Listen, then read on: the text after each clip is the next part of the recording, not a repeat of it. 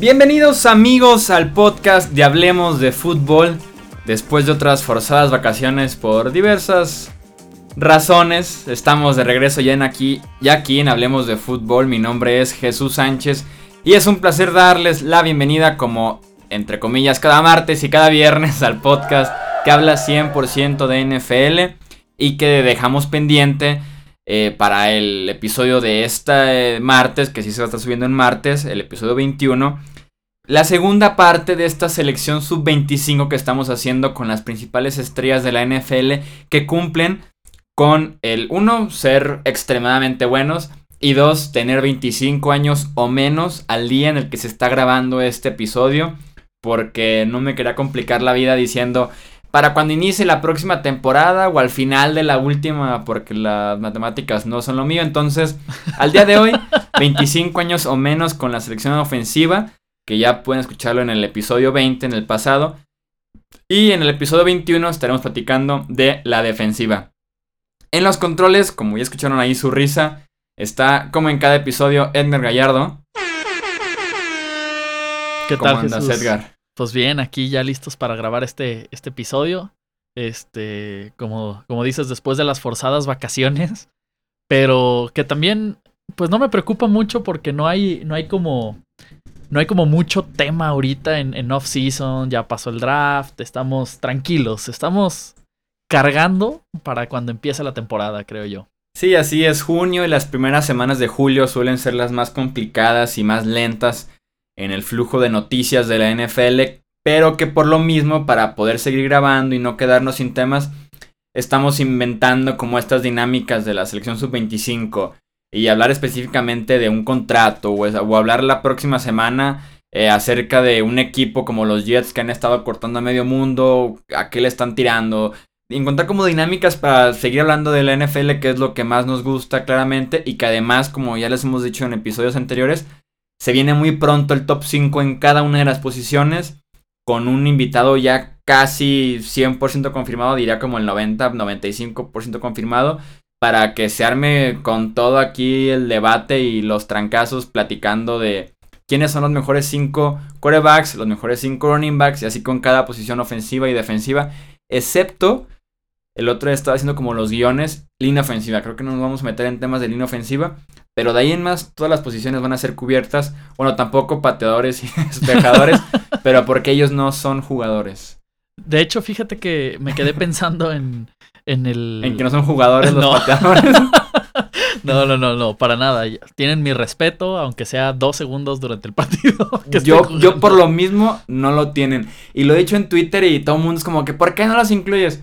Para mí no son jugadores. Mira, son dos cosas diferentes las que tengo aquí. Uno, bueno, iba a hablar de, los este, sub-25, pero primero este, manejando el tema de los pateadores.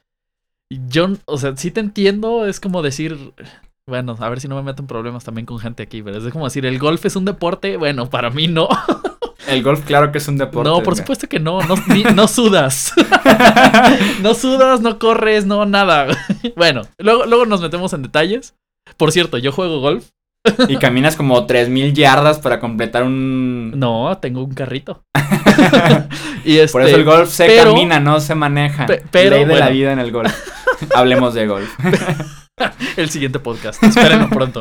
No, pero por ejemplo, con los pateadores es muy importante decir algo. Y de hecho, esto, este algo estoy hasta orgulloso porque me lo enseñaste tú hace ya muchos años.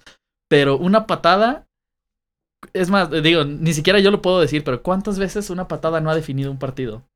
O, o sea, para bien o para mal.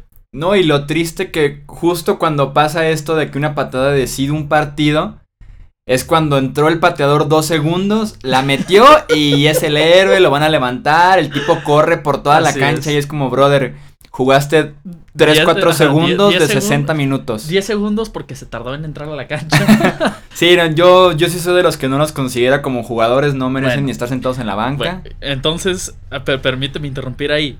Si consideras que el golf es un deporte, el pateador es un jugador. Así de sencillo. es un tema interesante que incluso hasta lo platicamos en algún episodio de un lento off-season será el tema de el pateador es, una, es un jugador. Y si la entrega sale bien, nos vamos con es una persona. El jugador, el pateador es una persona. Así de sencillo. Entonces, ya tenemos tema probablemente para el siguiente off-season que también esté lento de noticias. Si es que hablemos de fútbol, llega el próximo off-season. Cuando llegue al próximo off-season. Capaz que nos convertimos oficialmente en Hablemos de Golf. y platicamos en estas épocas del US Open en lugar de platicar de la sección sub-25. No, no, no, para nada. Ah, a lo que iba con lo, qué, bueno que me recordaste con lo de la tomemos. la selección sub-25 es se, me hace muy muy padre este tipo de dinámicas porque de cierta forma está, estamos hablando de un futuro de la liga, ¿no? Sí, estamos, exacto. Estamos viendo esas estrellas que, que están naciendo o que van a nacer y, pues es, es, una dinámica interesante para ver qué, que nos, que nos trae la liga estos próximos años. Sí, ¿no? Y saber si está, entre comillas, en buenas manos el futuro de la liga, que en la ofensiva ya vimos con los corebacks, con los corredores que dices, ok, está en muy buenas manos porque se están yendo figuras como Peyton Manning, como, Tom Brady, como Adrian Peterson, pero están llegando los Marcus Mariota, están llegando los Le'Veon Bell, entonces ver si realmente está en buenas manos. ¿Mande? Trubisky. está llegando los Mitchells Trubisky. Pero bueno, este va a ser el tema, como ya decíamos, de la defensiva.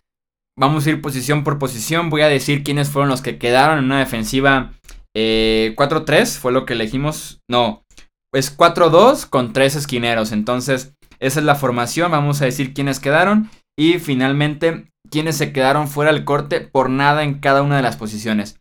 Iniciamos con Defensive End, que creo yo iniciamos con el debate más interesante que nos ofrece esto de la defensiva sub-25, porque como los defensive ends de esta selección, yo tengo a Joey Bosa y a Vic Beasley, que el año pasado fue la revelación de Vic Beasley, y en el caso de Joey Bosa fue llegar con el pie derecho en su debut en la NFL, que se perdió gran parte del training camp. Creo que se perdió incluso partidos por lesión y aún así tuvo la mejor temporada de novato para un pass rusher desde Von Miller hace 5 años, hace 6 años ya. Entonces, realmente lo que hizo fue impresionante, se convirtió inmediatamente en uno de los 5 mejores pass rushers que tiene la conferencia americana y me encanta porque hablando específicamente de esa división oeste, me parece increíble cómo cada equipo tiene su super pass rusher bien definido. En el caso de los Chargers, a Joey Bosa, e incluso peleando de alguna manera en el caso de Melvin Ingram. Los Raiders a Khalil Mack. Los Broncos al mismísimo Von Miller. Los Chiefs a Justin Houston. Entonces, los Chargers con Joey Bosa le ayudan de alguna manera a que esa defensiva dé el siguiente paso porque la secundaria me parecía que era muy buena ya. La ofensiva ni se diga en las manos de Philip Rivers y Bosa le dio ese siguiente paso a la defensiva presionando al quarterback como defensive end, como linebacker desde adentro. Y me acuerdo que Bosa fue la gran sorpresa del draft anterior, cuando los Chargers número 3 en global en, la primera ronda tenían la opción de tomar un tackle ofensivo que era como lo lógico y lo más seguro. Y de la nada dicen como Joey Bosa, que ni siquiera quedaba en el sistema de los Chargers, que es 3-4 cuando Bosa era el defensive end 4-3 perfecto. Entonces sí dijimos de que, eh, que acaban de hacer los Chargers tomando a un super talento, pero que no tiene mucho lugar en esa defensiva. Lo encontraron, lo variaron mucho con Melvin Ingram, se complementaron bastante bien y tienen un super pass rusher. En el caso de Vic Beasley también fue la campaña revelación para él con los Falcons, fue clave en esa defensiva que llegó hasta el Super Bowl, a pesar de que no hizo gran cosa en el Super Bowl, lo dominó casi por completo Marcus Cannon durante los cuatro cuartos. Aún así, Beasley fue líder de la NFL en capturas de quarterback en apenas su segundo año. Le falta ganar músculo, ser más físico en la línea de golpeo para que también pueda tener un impacto importante en el juego por tierra, pero por lo menos por aire, presionar al quarterback es de los mejores en la NFL gracias a su agilidad, a su, a su atleticismo y a la velocidad con la que le da vuelta al tackle ofensivo. Los que se quedaron fuera de la posición de defensive end fueron de Marcus Lawrence, el defensive end de los Dallas Cowboys, y Jadevion Clowney, el de los Houston Texans, que hace poco escuché un debate en NFL Network que lo ponían como el mejor jugador defensivo de toda la NFL.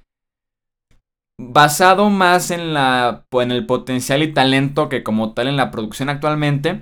Pensé que ibas a decir basado en la en el ruido que quiera hacer el canal para llamar la atención. Pues también tienen que, tienen que vender. Pero sí, basado más en lo que es el potencial. Sobre todo si con Clowney ves el mes de diciembre y los playoffs que dio, yo creo que Brady sí soñó con él, sigue todavía soñando con él del partido que dio en contra de Nueva Inglaterra en la ronda divisional. Entonces Clowney es un talentazo y que seguramente el próximo año con Whitney Mercilus en el otro costado y con JJ Watt de regreso va a dar un gran paso como por ejemplo le vimos a Big Beasley la temporada pasada. Para complementar esta línea defensiva tenemos en defensive tackle a Leonard Williams de los Jets de Nueva York y a Chris Jones, el jugador de segundo año ahora que fue novato el pasado de los Kansas City Chiefs y se quedó por nada afuera Eddie Goldman, el defensive tackle de los Ravens de Baltimore. Williams para mí es el defensive tackle perfecto. Tiene el físico para dominar la línea de golpeo, para poderte jugar en el centro sin ningún problema, pero también tiene esa agilidad, sobre todo de manos, de cadera, esa agresividad, para también llegar al coreback. Con los Jets incluso juega como defensive end, por su habilidad atlética que también tiene bastante desarrollada, entonces me parece el defensive tackle perfecto. Y en el caso de Chris Jones también se dedicó con los Chiefs en su primer año a hacer justo lo que hacía en Mississippi State y que no sé cómo cayó hasta la segunda ronda porque se dedica a presionar el coreback desde el centro y eso me encanta de un defensive tackle. En este caso, incluso ahí tú que estás en la computadora donde me podrías ayudar, quería poner a Aaron Donald como uno de los sub-25, pero estoy con que su cumpleaños fue así como hace medias, media semana. No, te equivocas, fue hace dos. sí, mayo 23 de 1991 cumplió 26 años. Sí, yo dije, aquí está el mejor defensivo del NFL en mi pues. selección sub-25. Entonces, a ver... Lo googleé y eh, cumplió 26 eh, años. Este muchacho se quedó fuera por nada, pero no estamos hablando de por talento, sino por semanas. No, le, sí, las semanas porque es el mejor defensivo actualmente de la NFL, Aaron Donald. Indiferentemente de la edad. Sí, indiferentemente de la edad, de la posición, de lo que tú quieras, es el mejor defensivo de la NFL por el impacto que tiene en cada jugada, la penetración que tiene por el centro de la línea defensiva. Entonces, Aaron Donald era para que fuera el capitán y estrella de, de esta sub-25 en el costado defensivo, pero se quedó fuera, como ya escucharon, en cuestión de semanas y gracias aquí a Edgar, productor y del equipo de investigación de Hablemos de Fútbol en tiempo real. Y, persona con acceso a internet. Linebackers tenemos a CJ Mosley, que también capitán y centro de la defensiva de los Baltimore Ravens. Mosley me encanta porque también puede cubrir, además de que es un estilo físico, es muy inteligente. Porque claro, viene de la Universidad de Alabama donde cada defensivo está listo para jugar en la NFL desde el día 1 por ese sistema tan desarrollado que tienen, porque es un programa muy parecido a un equipo de NFL, entonces Mosley desde el día 1 y hasta ahorita produce en Baltimore como ningún linebacker joven.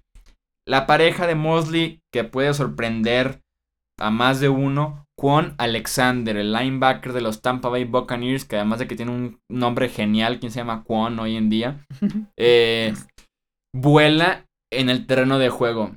Me dolió porque la temporada, creo que fue antepasada, lo suspendieron cuatro partidos por uso de sustancias prohibidas, por ah, uso de sustancias ilegales para mejorar el rendimiento. Pero que este hombre es un corredor jugando linebacker. Te llega de lateral a lateral en medio segundo y te aseguro que a pesar de que es ligero y es muy rápido, también es muy fuerte para castigar a los rivales. Entonces, con Alexander me parece el linebacker del futuro hecho ya encarnado, hecho persona.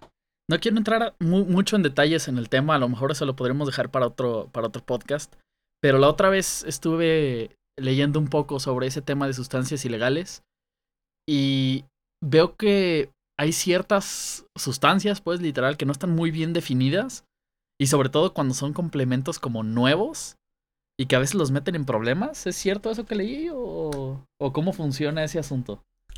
de alguna manera es abierto porque es diferente, por ejemplo, el código olímpico, que creo que es mucho más estricto. Ajá. Pero hay cosas, por ejemplo, que tomas para el dolor de cabeza, pero que también te ayuda mucho a memorizar y a estar más vivo así que todos los días. Y, eso ya es un castigo, por ejemplo. Ah, Entonces sí. Porque, o sea, era algo similar el punto de, de, de este texto que leí este texto. Pero, el, que navega en internet, Sí, y, este. Y el, punto de esto era de que. O sea, no es que lo hagan siempre con el afán de tomar ventaja deportiva. Sino que a veces era como una sustancia que está incluida para un uso un uso primario que le dan, pero que no tiene nada que ver. Como en este caso mencionas, pues un dolor de cabeza a lo mejor, ¿no? O, no sé, pues. Pero pues no, no entiendo muy bien ese, ese asunto, entonces pues, justo te lo quería preguntar. Sí, o a veces es sin intención que también ellos no se encargan de preguntar en la NFL, oye, esta medicina nueva, ¿qué puedo hacer con esto? ¿Está bien? Checa ahora sí que las letras chiquitas de la parte de atrás de la tablita esa que viene en cada medicina. Y a veces que por eso es que tomaron por una cosa hasta del embarazo de su mujer, algo así extraño, ya él termina en un castigo, en una suspensión, una multa. Entonces, sí puede ser complicado. En el caso de Kwon, no sé específicamente qué fue lo que pasó. Pero sí se fue suspendido cuatro partidos en su temporada de novato. Claro. Entonces, aún así acá es bienvenido con ese talento tenemos ojos cerrados respecto a la suspensión de este equipo. Muy bien. Los que se quedaron fuera de esta lista fueron Jordan Hicks, el linebacker de los Philadelphia Eagles, y Anthony Barr, el de los Vikings de Minnesota. Vamos a la secundaria rápidamente para ya terminar con este episodio. Esquineros, Marcus Peters, el de los Chiefs de Kansas City, AJ Buye, que como tal es de los Texans de Houston, pero firmó con los Jaguars de Jacksonville, y Jalen Ramsey, que justamente es compañero de y Bulle en los Jaguars y que te habla perfectamente de esa pareja que formaron en Jacksonville de cornerbacks jóvenes. Bulle Ramsey es la mejor pareja de cornerbacks de 25 años o menos que tiene toda la NFL. Bulle dio un salto enorme en cobertura la temporada pasada.